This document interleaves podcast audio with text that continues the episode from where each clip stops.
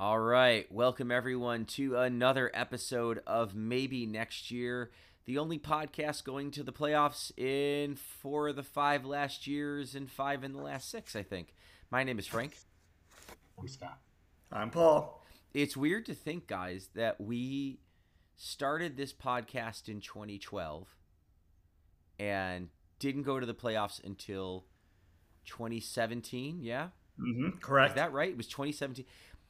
I feel like those five years were about 7,000 years. And I feel like the last five years, I mean, are pretty new. I, I, I don't. I it think is there's a- amazing how quickly you get acclimated to winning. it must be because I just think about all the head coaches we covered, right? And then, you know, I couldn't get mm-hmm. Sean McDermott's name right, and the only playoff year he misses is when his rookie quarterback, frankly, goes down uh, with an injury for four or five games, and even then in that year we, we all come away going like well he's not great but he looked like there was something there and he'll have to show improvement. And lord have mercy he did.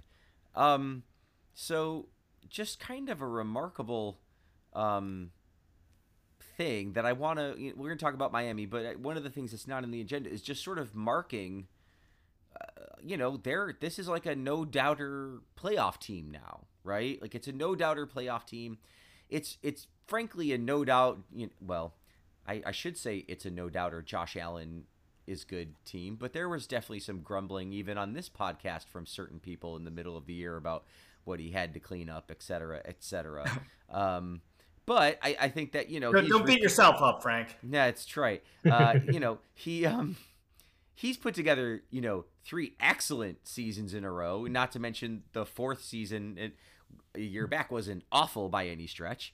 Um so I- guess as we as we talk about this 32 to 29 um victory over the Dolphins to secure um the playoffs, uh we should we should uh we should reflect because Pay Um, respects.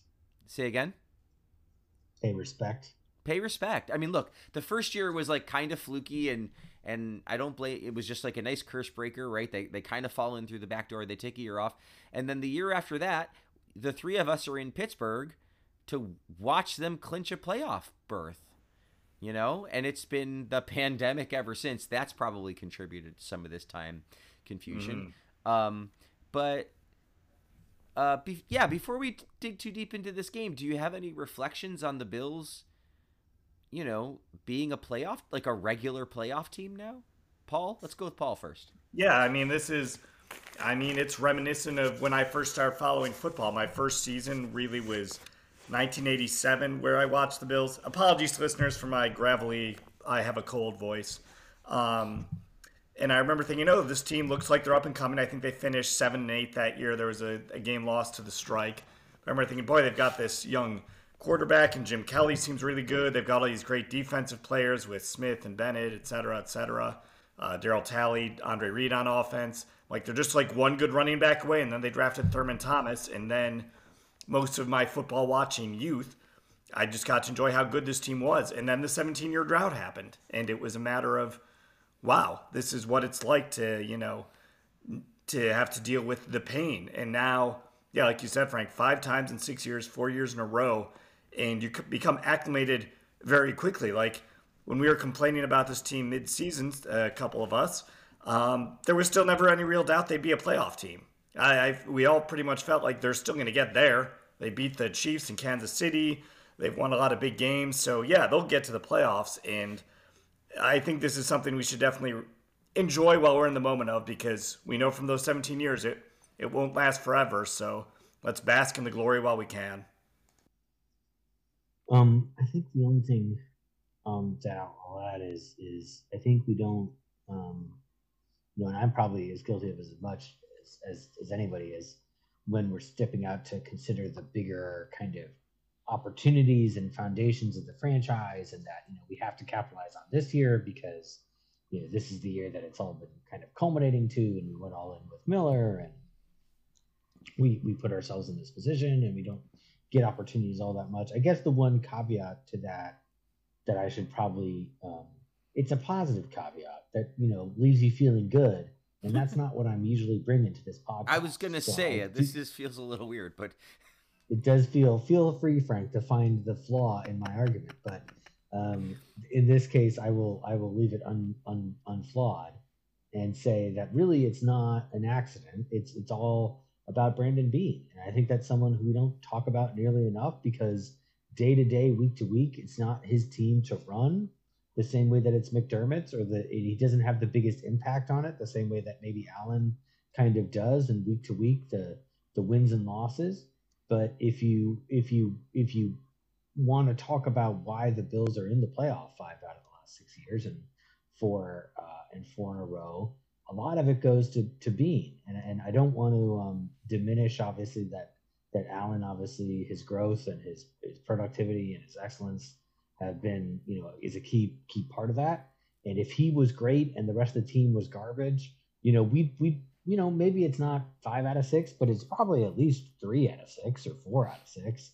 Um, but it, but you're scraping in and you're you know you're kind of on the edge um, you're in that kind of lamar jackson mode where you've got you know one one great player maybe but not Yeah. but the rest of the team is is not really built around him enough um, and i think i think beane is someone who doesn't we don't give enough credit to kind of on a weekly basis for assembling the roster the way he has um, continuing to tinker continuing to try and fill gaps um, you know, is it is it perfect? No, you know, but at the same time, like given the amount of injuries this team's already had this year, the fact that they're still alive and kicking and and playing playing well, uh, going to the playoffs, um, you know, have a shot at the have a better shot at the one seed than anyone else in the conference. Um, you know, I think that that really speaks to Beane and his the evaluation, um, the draft, the trades, um, the the moves that he didn't make to get rid of guys who might have been performers later. Um, you know, but the moves he did make to kind of um, you know drop guys who were maybe on their way out. Really, the only one that you can, you know, there's maybe two in the last couple of years that you'd say we gave up on too early, which is maybe Zay Jones or maybe maybe uh, Wyatt Teller. But Mhm. other than that, I'm not sure that there's a lot of guys who are like, oh well, we should have kept him longer. Um, and and really a lot of guys that that are on the team are finds that that no one could have expected to find, whether it's your Dane Jacksons or your um, you know your Milanos, you know, Yeah. fifth round guy, you know, should be a Pro Bowler. We'll get to that later. Um, but I, I think a lot of that goes to, to Beane, and, and I think that's a sign that that this can continue going forward. W- Once we get into the Allen big contract years and things are going to get tighter money wise, and even potentially after the Allen years, if Beane still wants to keep doing it, and doesn't lose his edge that, that he's got right now, um, you know, it, it could go on for a while. That's something to be happy about. yeah, I mean, if he when he wins all ten of those Super Bowls, it's going to be kind of hard to to get Mm. yourself out of bed in the morning and, and try. But Mhm. um, Yeah. my guess is he'll draft a new GM at that point, and it'll be perfect. But I think that's a that's a great comment, and I'm surprised it came from you, uh, and not just because it was positives. I mean, the the uh, Eastern Standard Time uh, has has done wonders for your disposition. What can I say? Um, but I feel like sometimes with us, you know, that it's it, we can we can all get into the rut of well, why don't we have seven safeties that are good? Jaquan Jones is terrible, or whatever. You know, like you, Dem- I hate Damar Hamlin. You know, um, but you, you know, like he's also, you know, he wasn't shy about going back to get and, and getting Dean Marlowe or or Cole Beasley, or uh, if if he felt like that was going to work. Shaq Lawson, Jordan Phillips. I was going to name the good back guys. players. Yeah, I was, you know, um, and and and you know, it's like you said, Milano and Dane Jackson, and probably, hopefully, knock on wood, Christian Benford, who looked excellent. Uh, you know, for a rookie, and it didn't look Sauce Gardner good, but he looked like he certainly hadn't been drafted in the sixth round. Um, so absolutely, all while sort of maintaining what I thought would be that tricky culture sort of thing of the right guys wanting to win the right way. You know, I remember this season began with them having this very tortured and hard, uh, protracted issue about a punter. you know, that was like Mm. truly a gruesome sort of thing.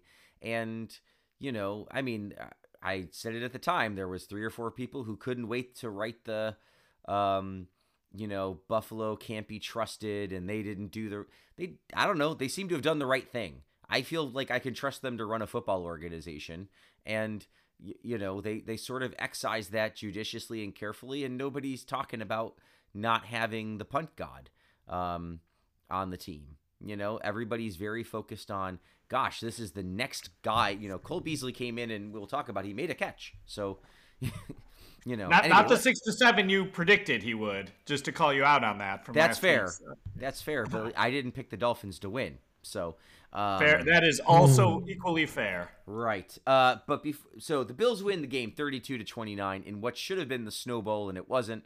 There was there was great rejoicing in the salty, salty Dolphins tears um, as they cried about snowballs, and uh, Mike McDaniel looks pretty fucking stoned at halftime when he was talking about stuff not mattering.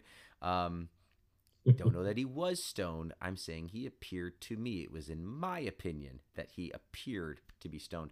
Uh, but before we talk too much, I want to give out um, honorary mentions, I, if it's all right with Scott, to um, two entities. One, uh, the Light Horse in Alexandria, Virginia, that hosted us, and also us because we watched a football game together uh, live, and they didn't lose. And that's th- those can be tricky. Those can be tricky, and so we didn't jinx it. And the, the Lighthouse in uh, in Alexandria is an excellent Bills backer bar, Alexandria, Virginia. We had an, a great time. Um, the crowd was energetic, and the bar was full, and um, everybody sang along when I did the shout song. Uh, but Except the not- Dolphin, the two Dolphins fans there. I The only saw the- Marine. Oh yeah, and then the other guy was like trying to pretend like he wasn't a Dolphins fan. He had no colors on, but he would like he got really smart mouthed and then he disappeared at the end of the game. At least the the guy in the Marino jersey, he didn't seem like a dick or anything. He just was like, I'm gonna come watch the Bills game here or the, the Right. Dolphins game here. Um, but Allen, 25 of 40, 304 yards, four touchdowns, um, no interceptions. Uh, despite a horrible third quarter where they lose Mitch Morse to a concussion, um, you know, I know the Bills win by three and they were trailing throughout most of the fourth quarter, and it was certainly a close game. But I feel like the only thing that really stopped the Bills' offense was line confusion while they tried to reshuffle that line. And I felt like that was sort of the thing because when when the chips were down and they they needed two drives and a stop, that's exactly what they got, including a six minute drive in the snow to end the game. I mean, it was masterful. Really, the Dolphins had no answer. A, a, a timely pass interference call at the end. I won't say a, a lucky or a a uh, you know the, the the a screwing over of the Dolphins call. Certainly, they there was one or two calls earlier in the game that probably the Dolphins fans have some issue with, but that was a clear pass interference. Um, heads up.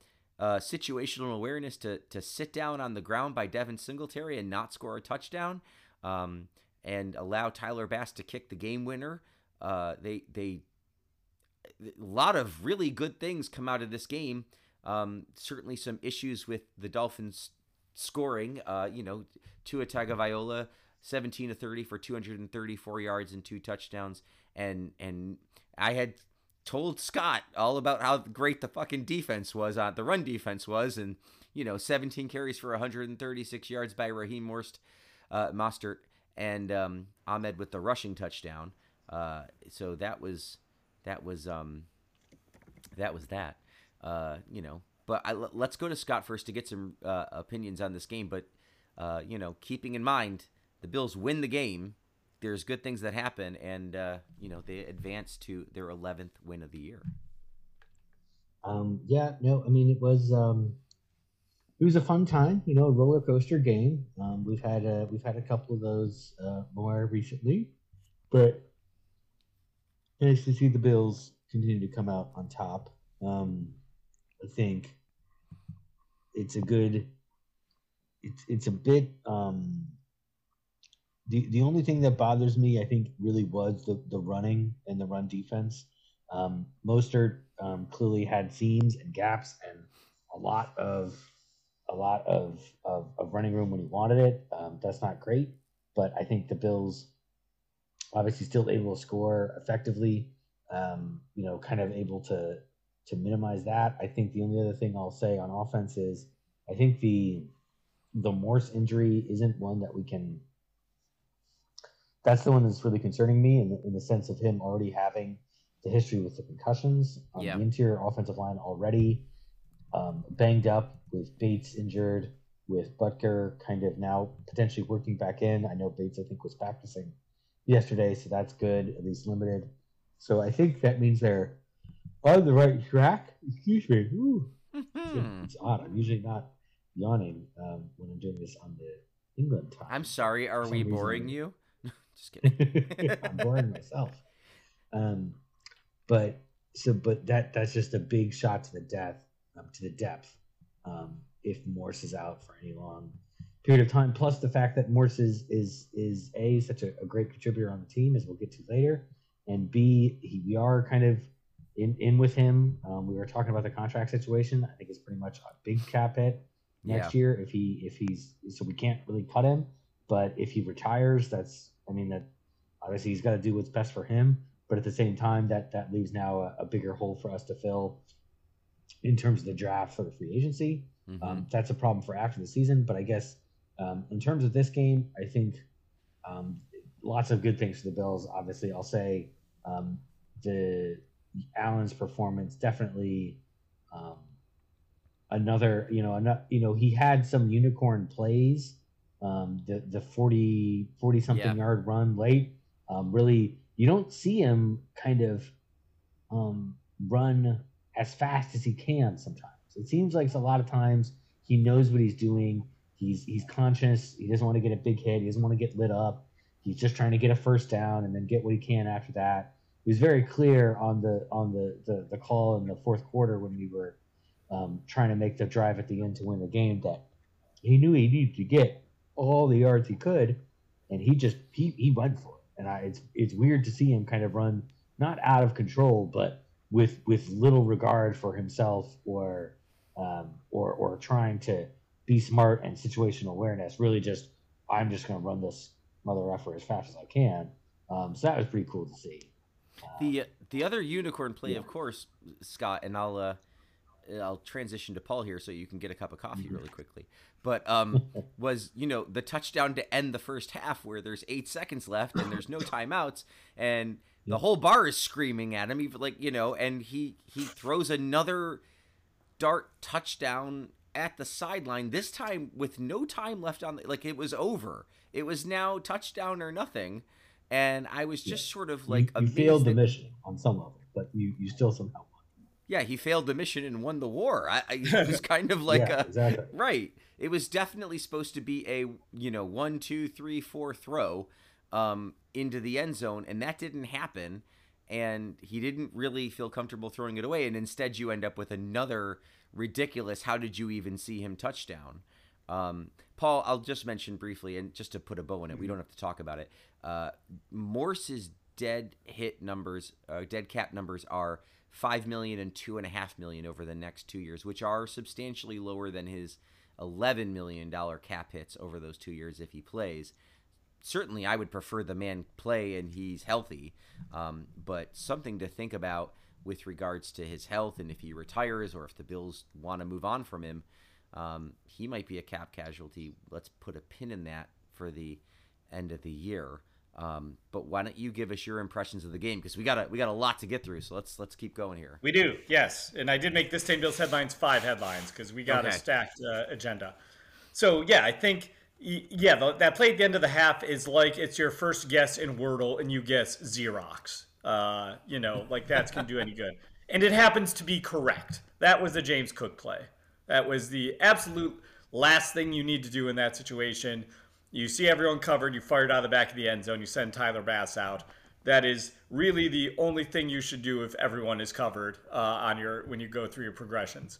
Uh, so yeah, terrible, terrible move, but a unicorn play that only I, I'd want to say only Josh could make. But the thing is, we can't even say, oh, we've never seen him do that before because he did it to Gabe Davis what two, three weeks ago. So Last week. just- yeah, was it last week against the Jets? last week.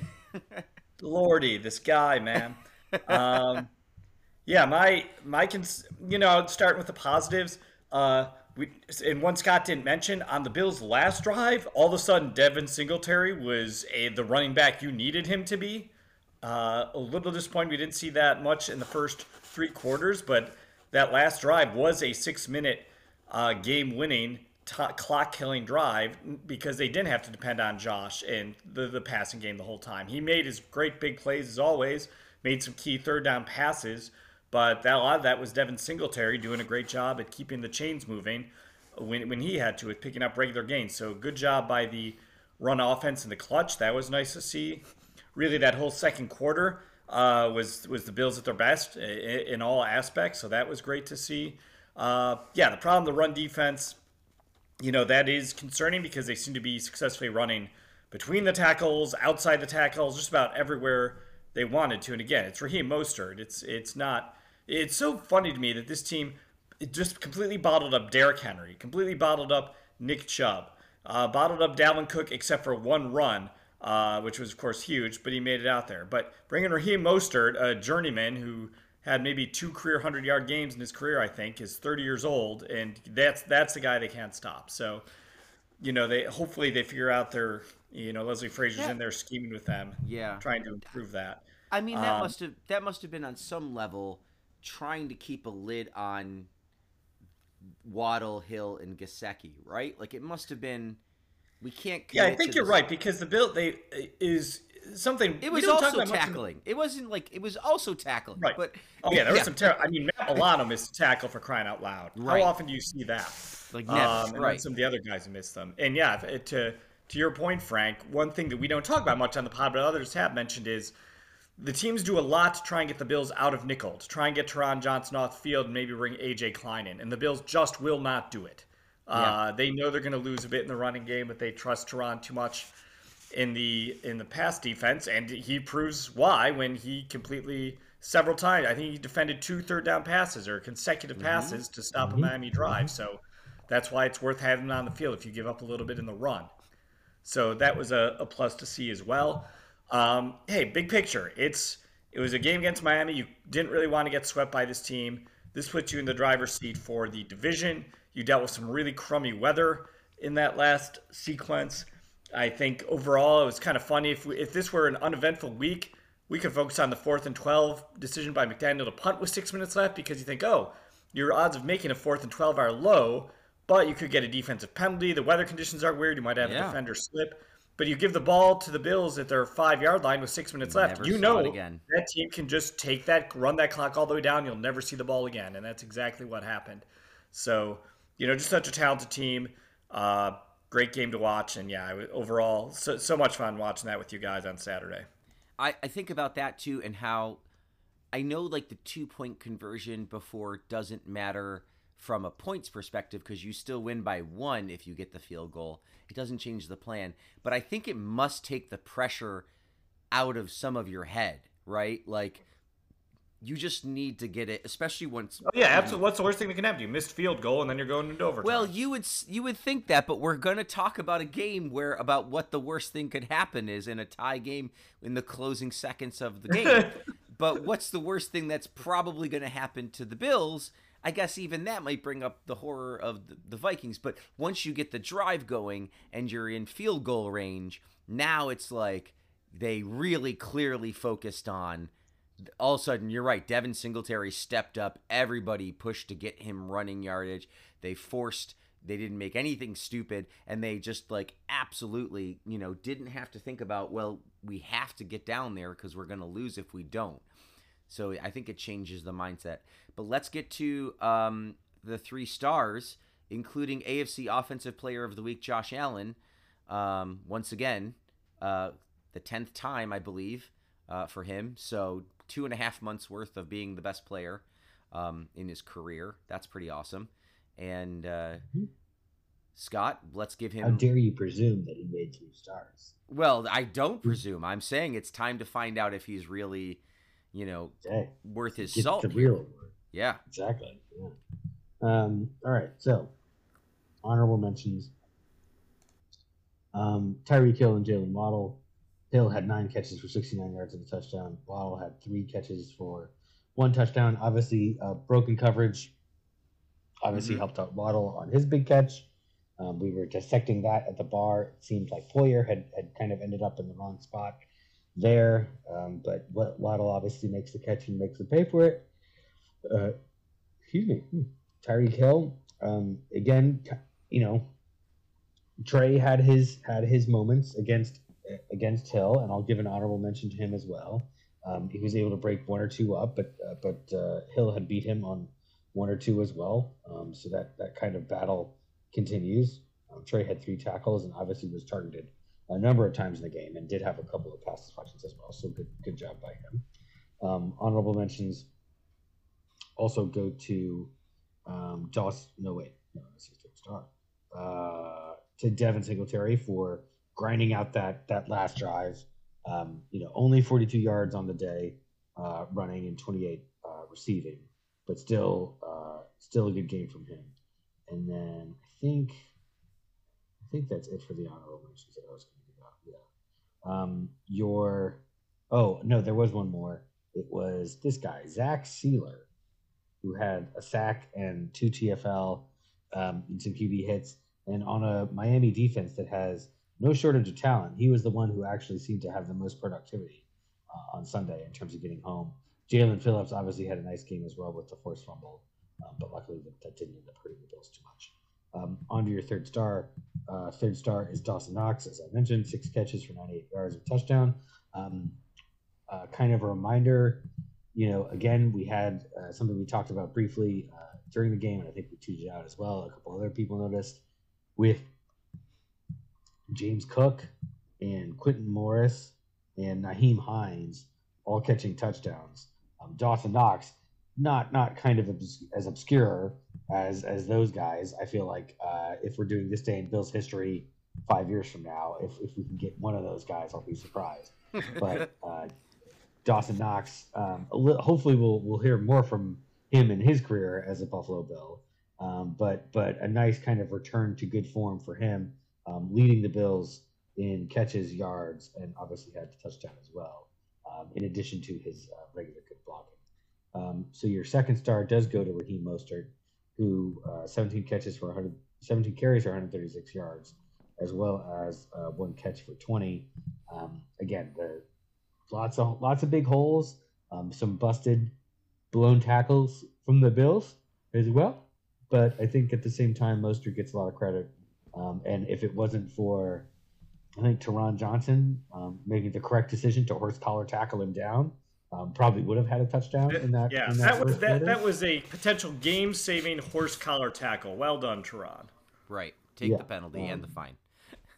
Yeah, exactly, and and and good job um, to, to him as well uh, for having again those two prospect ups as well. Um, but your first star is reserved for Mr. Josh Allen, 25 40, 340 yards, four touchdowns, um, 10 carries and 77 yards as well. Um, obviously had the had the, the fumble on on the Phillips hit where he again should he was probably expecting to have another half second and was already ready readying to throw, but Phillips beat him there in a half half a step. Um, you know, Phillips obviously a, a great play, a fast guy, um, but otherwise almost a perfect game from now in terms of um, really what more could you expect from a guy when Singletary was not really doing much for most of the game, and, and uh, the the Dolphins doing a lot of focusing on Diggs to slow him down. But uh, a great job by Josh spreading it out to everybody else. And those are your three stars. He's 50 of the 69 plays, either throwing or rushing. I it's, he's just the whole offense. I think if you're making the Josh Allen MVP argument, that's where it starts. Right? He's excellent overall, you know, maybe arguably Hurts is more efficient or Mahomes is something, but like I think you would have to start Allen as saying he's up in that echelon and he's kind of the whole offense in a lot of ways. He has enough talent around him to make them an, a good team. He's not Lamar Jackson, to Scott's point. But anyway, we're not making that case today. We're just mentioning it. Um, okay. So, this week was nuts. Uh, I'm going to mention just some of the games, okay? And then uh, we don't have, we can't talk about all of these. The the the the reign of the Bills having the largest comeback in NFL history uh, is over. I still think it's the greatest because they had to do it in the playoffs against a very good team. Um, but they had the benefit of being at home. Well, the Vikings did too. Anyway, the Vikings come from 33 down instead of 32 down, literally 33 to nothing, to win 39 36 against the Colts. And of course, you would think that's the craziest game. Um, but you would have missed the Chiefs and Texans going to overtime with the Chiefs squeaking out a win. You would have missed the Jaguars putting 40 on the Cowboys to win 40 to 34 in overtime. You would have missed um, the Raiders and Patriots in the single weirdest fucking ending to a game I've ever seen in my life, um, wherein they were tied at 24, and then for some reason, the the Patriots felt like they needed to do a hook and lateral from about the 40 um, to try and get it all the way down the field. They ultimately throw it back to Mac Jones who's terrible. If only they'd thrown it back to Mac Jones. I guess. They but, didn't quite get it to Mac. right. And so uh, the guy picks it up, pancakes Jones, and the Raiders score on the Patriots trying to win the game. Um, Chandler Jones, no less. Chandler Long Jones, thank Patriot. you. Yes. Longtime Patriot Chandler. Right. Absolutely just, you know, posterized Mac Jones at the end of a ridiculous play for which there is no answer as to what they were thinking.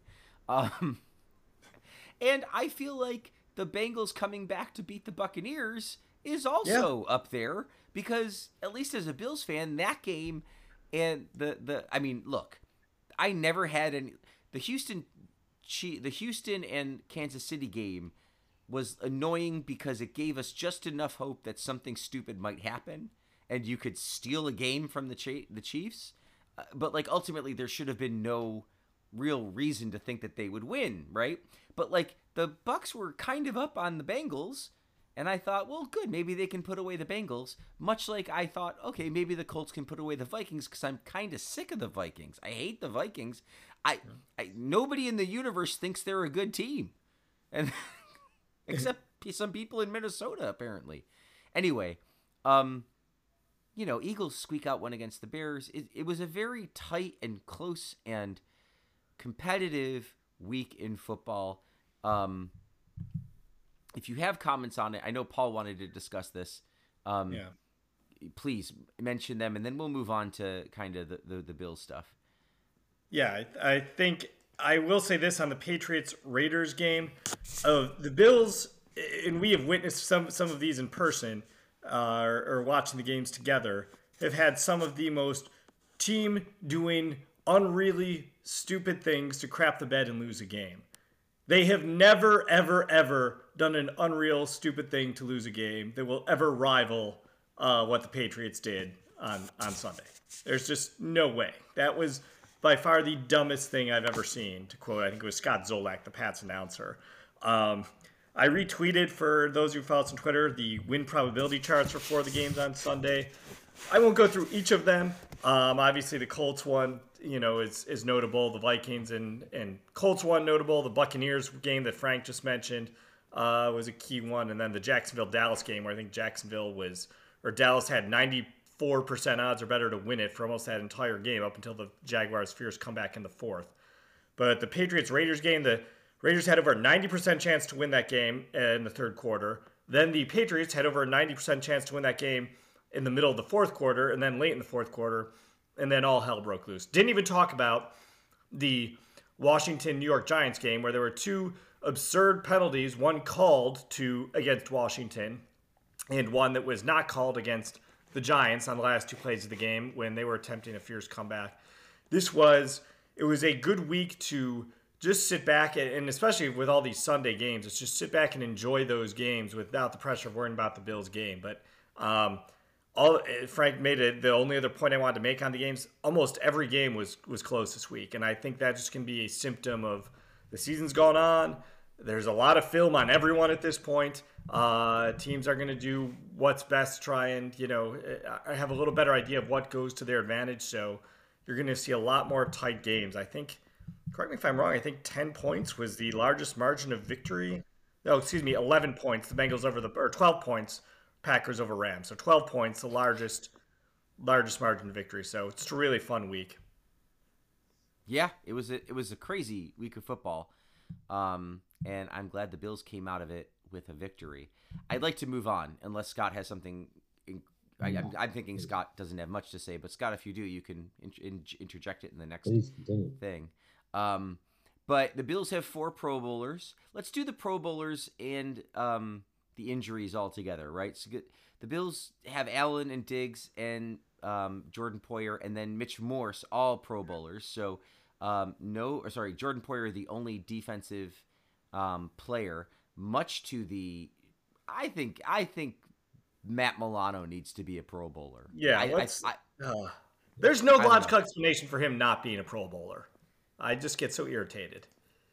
I think um, I'm a little surprised Von Miller's not on the list unless his injury disqualified him.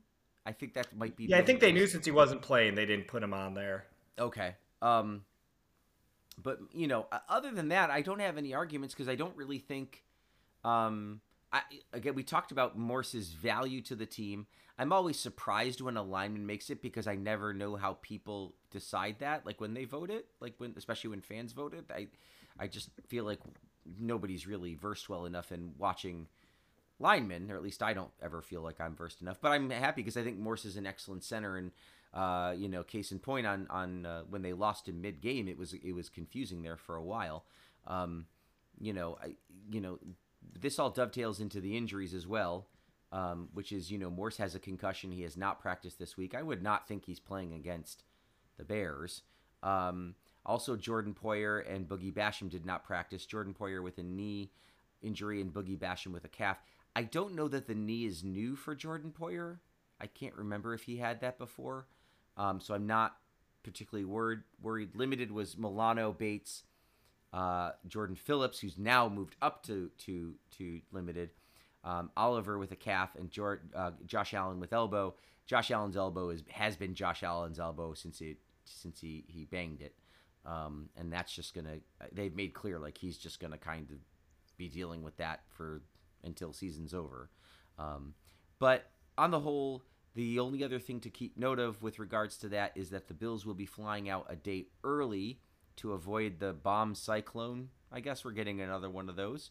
Um, so they can get to Chicago. They're going to practice first on Thursday and then fly out, which um, I guess they feel good about because I thought I had seen that it, it, might even start Thursday night, but it doesn't really start until um, I, they feel comfortable being able to fly then. So, um, Scott, injuries and Pro Bowlers. What do you make of all those of people I just said?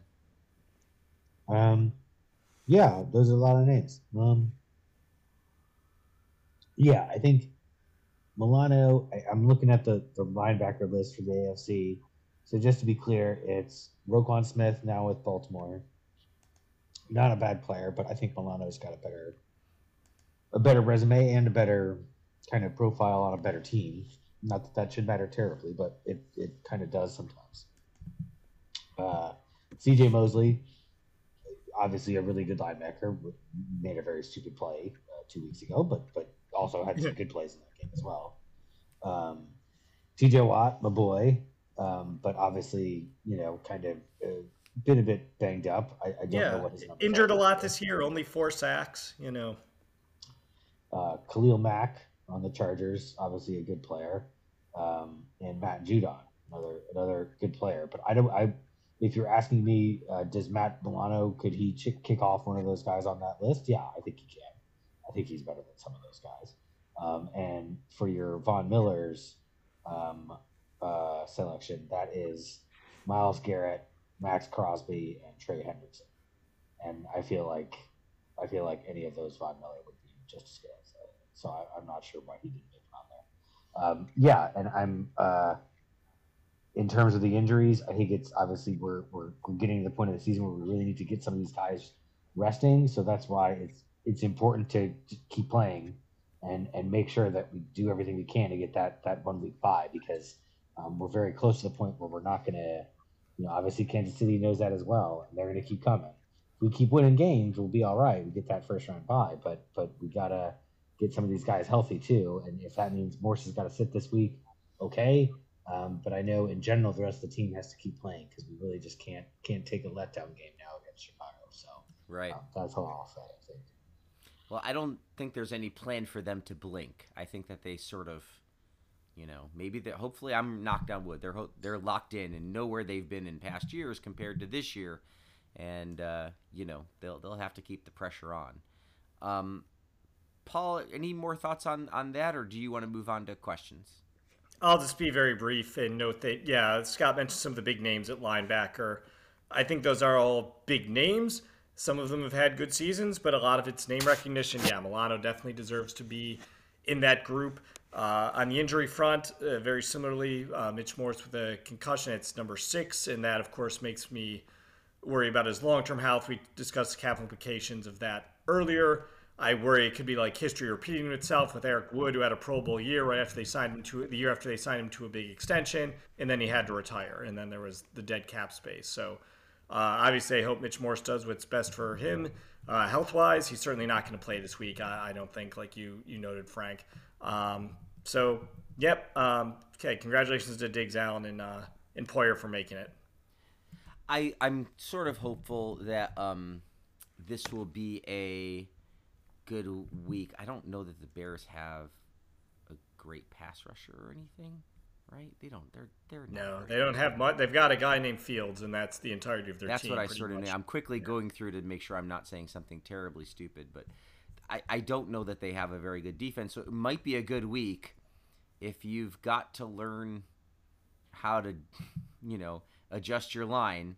Maybe the NFC game is the right game to kind of have that fall. Yeah, they they they have a pretty terrible point differential anyway. So we'll leave it we'll leave it there for now. Um, okay, so I it's question time with the fans, but I asked a question this time um, because I got involved in a conversation with a Dolphins fan who was talking about how their strength of schedule was really impressive. And to be fair, they apparently have a very strong strength of schedule. I think playing the Bills twice will do that to you. Um, but their strength of victory is not great um, because they've just sort of beaten the bad teams and lost to the good teams. So what's the point of crowing about or, or using that as a crutch if you haven't done anything?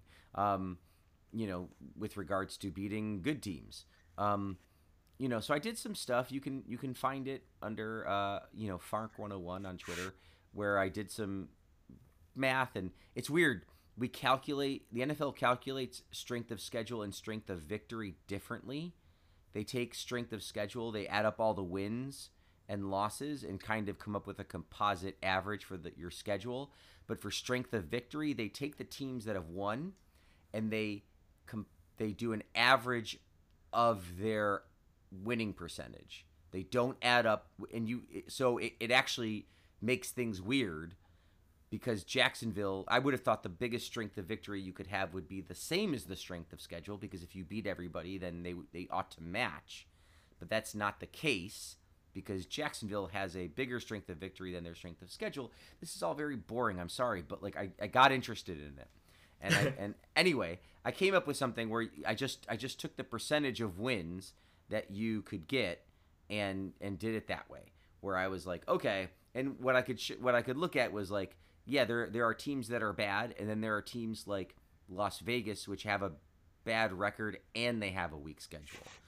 um, and so you kind of think that they're worse than other things. Anyway, that is a long way to get to my question, um, which is what I posed to people in a poll, and I'm going to pose it to Scott and Paul. Um, which of the following?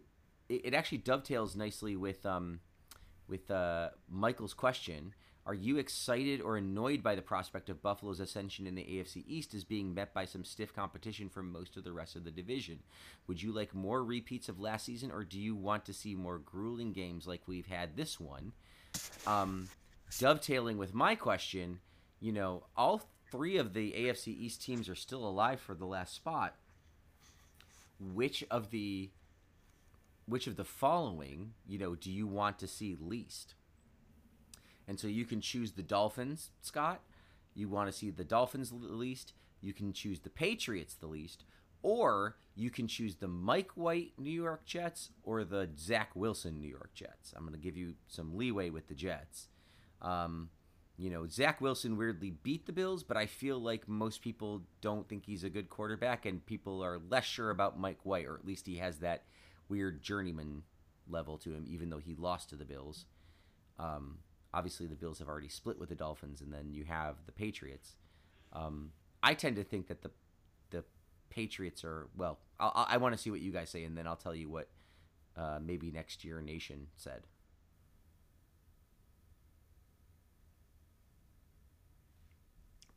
I I thought Scott might answer this one first. Oh, I think he's on mute. Yeah, Scott, you are on mute. Yes. And I was uh, I was going to say the Mike White uh, Jets, and then I said it, and then I was on mute, and I said Okay. it again.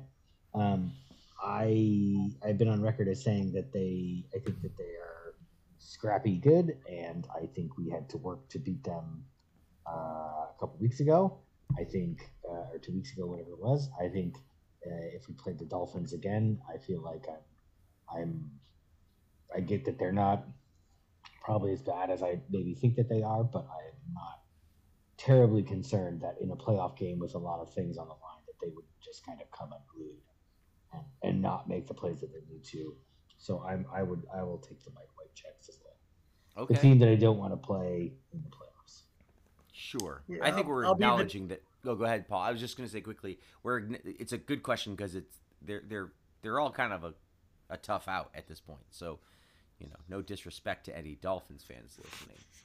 Yeah, and, and I'll be the dissenter here, although 20 of our 25 voters went with this vote too. And I, I will say the Dolphins simply because I, I feel like the Bills had a lot of advantages on uh, in Saturday night's game, and it was still a grind. And the Dolphins seemed to have a good game plan. They executed it fairly well, and the Bills end up with a, escaping with a three point win. And when you have a two point loss and a three point win to a team during the regular season, and the games were as close as the score indicates, that that's the team that frightens me most. I, I think the Jets is is you guys both noted they they're scrappy. They have that uh, a, a great defense. Uh, Sauce Gardner, rookie Pro Bowl cornerback now.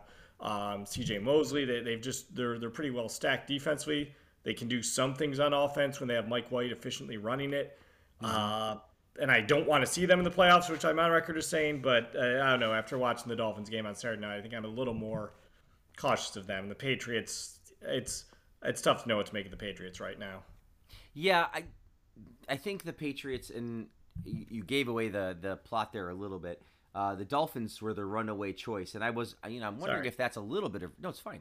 I'm wondering if that's a little bit of recency bias, but they certainly played tough, and so I'm not going to dispute the results. Um, the Patriots. You're not Elon Musk. No, not at all. V- uh, Vox Populi on this bo- on this podcast. Um, Eighty percent chose the Dolphins. Uh, Sixteen percent agreed with Scott, and I think I'm going to side with Scott here and say the Mike White Jets. Um, I for exactly the reasons you said. I feel like the matchup is harder, um, defense to offense, uh, and the although I still think like the Jets' biggest problem would be to score points. So I don't know. Um, and then the Patriots have four percent. Nobody chose the Zach Wilson uh, Jets. Um, nobody of the twenty-five people. And and how about that? Twenty-five people uh, listened and participated in in a poll that we did. So that's kind of crazy. Um, Yeah. I don't even know what to do with that, you weirdos. Uh, so anyway, yeah, he's. I'm looking for a chart, but I can't find it. I gotta stop looking. I'm gonna give up on it now. Um, okay, so I yeah, I, I think that I'm more concerned. I, I what I will say is this year I believe it's not that I don't think the Dolphins could be troublesome. It's just that I believe in the Dol- in the the Jets defense is more real than I believe the Dolphins offense is real. You know, the- they're they're more solid to me. Yeah. And I think that that's exactly the defense you're going to get. It's going to be that hard every time. Whereas with the Dolphins, I really think you're kind of like one or two accidental plays away from like absolutely burying the Dolphins.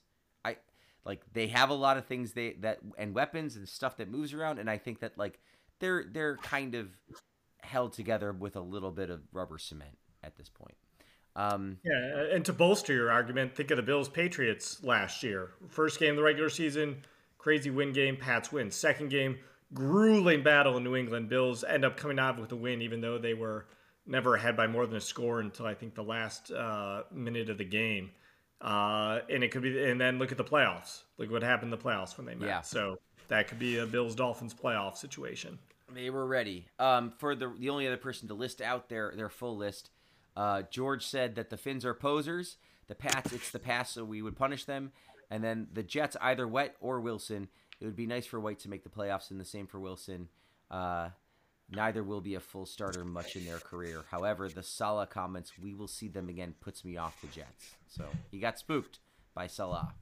Um, there you go. The uh, this day in Bills headlines, and then let then let's do uh, the Bills Yeah. preview. Quick, uh, we did have one other question, but it's a very quick one we can do from Maddie.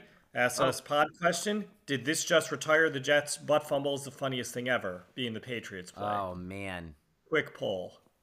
I gotta say no for funniest. The- nothing's ever gonna beat Yeah. a butt fumble for making me laugh. Yeah. It's easily the strangest loss, maybe. I, I it's on the Rushmore of strangest, craziest loss, up with that like famous clip of is it the Eagles with Herm Edwards and they like hand off the ball. It's like why everybody kneels now at the end of the game. Yes, yeah, the That- yeah the miracle at the Meadowlands. Yep. Yes, right. Um. Anyway, uh, I, I can't say it, it's it's funnier. No. Yeah, I, I think the only way in I which think- it's funnier think- is the shot in Freudistic way, but I'm going to say the butt fumble remains the funniest. I think butt fumble is still funny, is still funnier, but it is closer than I think you think because the idea of Mac Jones like attempting to chack, tackle Chandler Chandler Jones, like that's pretty hilarious. You Like, know, that and- was that was enjoyable. And then that. you That- add in the like- layers of like this is Bill Belichick, Mr. Sun Tzu, like the best coach in the universe, like who's you know Mm-hmm. has a losing record without Tom Brady. So you know what I'll say? I think this is more of like a curb your enthusiasm funny versus butt fumble is absolutely like a Big Bang Theory funny. And Good- so good, which clean funny. I'll tell you, like there are plenty of times like the Big Bang Theory makes me laugh out loud, and I'm watching Curb and I go, yeah, that's funny. That like that's so fucking funny that he did that, and I'm like not actually laughing, but I acknowledge that it's funny. Versus, yeah. Anyway, All right, into this day in Bills headlines we go then. Uh, it is December 21st. Uh, five, only five headlines this week. We had a lot to talk about, and again, I got a cold. I didn't feel like doing research, uh, so here we go. 2017. Pro Bowl voting can be a joke sometimes. Bills running back blank says. Fullback may be a position of decreased importance in today's NFL, but it's not so obscure that it explains what happened in the AFC Pro Bowl results. Blank has not played fullback for the Bills all season, but that didn't stop him from being named a Pro Bowl alternate at the position, even ahead of Patrick DiMarco, who actually plays fullback for the Bills. was this Frank Gore? Nope, no, it's the year before Gore. Oh, okay. Says DiMarco, uh, DiMarco, who has been invited to the Pro Bowl in the past, declined to talk about the topic Wednesday and was clearly upset about the situation. Blank said he spoke with DiMarco about it. It's not something that he's happy about, Blank said, but I mean, I don't control it. He doesn't control it. Coach always says, control it, you can control, and we had nothing to do with it. So who was the? Oh, Paul, Scott. Who was the Jets running back we had for a minute? Um, Oh, it, you're thinking of Chris Ivory, which is not the answer. All right, I'm trying to think of like a rain a, a name recognition running back. Yeah, I didn't paste the whole article in my notes, but it did say something. It did make a note which would help you guys, which is that the previous season for, before he came to Buffalo, he was in Carolina and he played 50% of his snaps at fullback and 50% at halfback, approximately. And he'd been with Carolina for a while before he came over to Buffalo. So one of the uh, Beane McDermott Carolina guys. Only one year with the Bills. What's that, Scott? I'm not getting it. I'm not, Yeah. I'm not seeing it in my head. All right, it is. The answer is Mike Tolbert. Oh, Mike, Mike Tolbert. All right. I think uh, a little more optimistic on this one, a little more of a name. Uh, 2013, Bills safety blank ruled out versus Dolphins. Blank was hurt in Buffalo's win Sunday over the Jacksonville Jaguars and did not practice all week. Veteran Jim Leonhard is expected to start in his place. Blank has been a pleasant surprise for the Bills this season ever since making the switch from cornerback to safety He is second on the team in tackles with 82 and has four interceptions. This was uh, the guy who replaced uh, Jairus Byrd. Aaron Williams. Aaron Williams, the guy who did the uh, did the uh, the rally speech before the game on Saturday. So figured you might Quick be up- freshman. I'm breaking in with a quick update. Sure. I want to note we didn't note Dion Dawkins, Dawson Knox, Matt Milano, and Tremaine Edmunds are all first alternates for the Pro Bowl. So they are Ah. next in line. We, we didn't mention. That is great. I didn't even hear that. So whatever Yeah, news sources. It, was just posted an hour ago by Alaina Getzenberg. So we were just getting started with all of this. So Yes. Um, why didn't I see that? What's I, I usually quote uh, Getzenberg to you guys, so I, I was slacking on this one. Um, all right.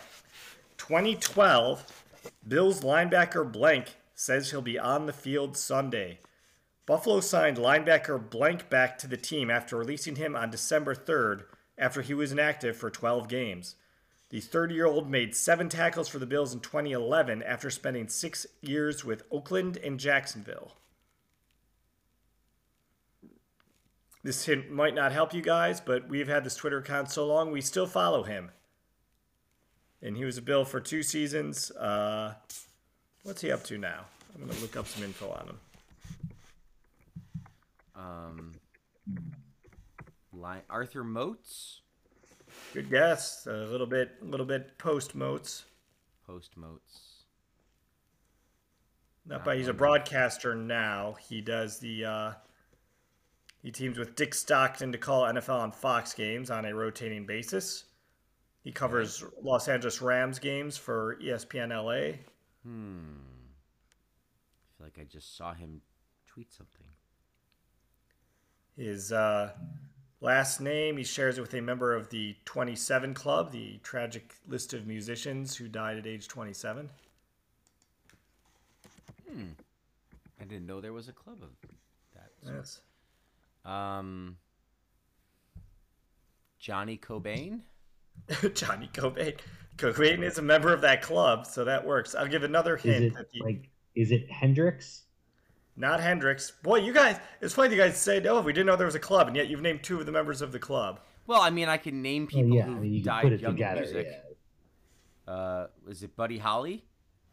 Not, I feel like I just want to name people who are in this club. this is a better game at this point. So, Yes. Oh yeah, come on, get him. Uh, Janis Joplin. Uh, first name is the he shares a name with a current a 2023 Pro Bowl quarterback. Josh. Jalen. Patrick. um, Joe. I also say it is it is not Kirk. uh, Kirk. Patrick Winehouse either. Kirk. Kirk, yeah. We had a linebacker named Kirk. Scott, this is great. Kirk. Morrison. Morrison, there we go. Hey, I was about to say Kirk Cobain, which would have been next time I think we, we would ne- remember the Bills linebacker with that name. Yes, Kirk next Morrison. time we can do the the wrestlers who died young club. Yes. Oh yeah, I can probably work that into some of these. Um, speaking of dying, on this day in 2012, we lost uh, Jeff Winans, who played with the Bills in the 70s, uh, second round pick of the team. Uh, bit, you know, encourage you to go up, look up information on Jeff Winans when you can, or Winans. We're not going to spend any time on him here, but you know, he has some concussion, post concussion issues. Was one of the first guys who was kind of identified in. Uh, so you know, look, read and learn about Jeff Winans when you get a chance. All right, 1999. Blank gone for the year. Blank had surgery to repair a ligament in his left ankle. That means rookie Antoine Winfield will start at left cornerback. This is a 1995 round four pick by the Bills out of Memphis. He played seven seasons for the Bills, 108 games with 54 starts, and he had 10 interceptions. Henry 11 Jones? seasons overall in the NFL. Henry What's that? Jones? Henry Jones. Yep. Okay. Um, Chris Watson. Watson's a good guess. I think he was with the he was he came from the Broncos though, so he wasn't a Bills pick. I'm trying to think of some. This is one of those guys you're going to know the name, but I'm trying to think what did he do that was exceptional. Jamie Williams. No, No, Jamie Williams is before that. Let's see. Uh, trying to think of a good. I'm looking at his Wikipedia page, and it's the shortest ever. It's just a stub. It's literally two sentences. Former defensive back, played 11 seasons for the Bills, Saints, and Vikings. Played college football at Memphis, which is where he became affiliated with the Phi Beta Sigma fraternity, and that is the entirety of his page. Um, he had. Think, okay, I'll give you the first name. It's it's Barbie's boyfriend. Ken. Mm-hmm. Ken. It's very similar last name to Chris Jericho's real last name. Uh, so not Ken Irving. Right. yeah, I, I, I mean, I, I'm saying Ken Irving, and I should probably know this guy's name by now, and I don't know it. yes, you just take off the G. It's, it's Ken Irvin. Very good, Scott. Okay, sorry, Ken. It's all right. Uh, seven seasons and ten interceptions. How quickly we. It was 23 years ago since he was 21 years ago since he's played for the team. So It, it's also my admitted black zone for football or dead zone because it's, it's when I started college, and like right, experiences went different ways than than mediocre Bills football. they did. I would miss games in college. I never Yes. miss games now, and I didn't miss games in grade school or high school. Yeah, Um, exactly. Yeah. Yep. All right. All right. The last one. This is one we've not gotten in the past, but let's see if we can get it this time. Um, 1994, Fed Up Levy bites back in feud with blank. The phrase goodwill toward men doesn't apply to the relationship between Marv Levy and blank this holiday season. The Bills head coach used the form of his cable TV show Monday night to blast blank, a former member of Levy's coaching staff with the Bills and current talk show host on WGR Radio. He was regarded as a buffoon by our players, Levy said. He hasn't changed. He's the same now. Blank shot back on his own show Tuesday afternoon. Why did he fire me? He hired me and he kept me for five years. I was a buffoon for five years, he said in response. Blank, a Bills assistant from 1986 to 1991, has been a vocal critic of Levy and the team's coaching staff at times since he joined WGR a little less than a year ago. This was a defensive line coach. This is Chuck Dickerson. It is Chuck Dickerson. Wow. Yes. You guys have since learned from not getting this name in the past. So, Yes. yeah, good job, guys. Uh, he, d- just a little trivia tidbit a similar character, Chuck Dichter, appears in the 2002 made for TV movie Second String, portrayed by Jon Voight, um, which is about the entire Bills uh, being poisoned, and then all the backups have to come and play in the Super Bowl. And well, I Right. won't give any spoilers. So, Well, they. I remember that one. Yeah. Yep. They, all right. And uh, that's the Stain Bills headlines for December 21st. Thank you very much. We have to talk about the Bears and the Bills. I just realized of all the crazy stories this week, did you guys see the Chiefs fan that robs banks? Yeah, he had he wore his wolf. He even wore his wolf mask. He's like internet famous for wearing this mask and being like a super fan, and he robbed a bank on the way to the Chiefs game. to to pay for the Chiefs game. Okay, I, I got nothing else. That's just insane. Okay, uh, Right. the the the Bears have a guy named Justin Fields, and they're they're ten point underdogs to the Bills. Um, Chicago, Saturday weather. Googling. It's going to be 11 degrees in Chicago. Uh, it's going to have just finished snowing for two days.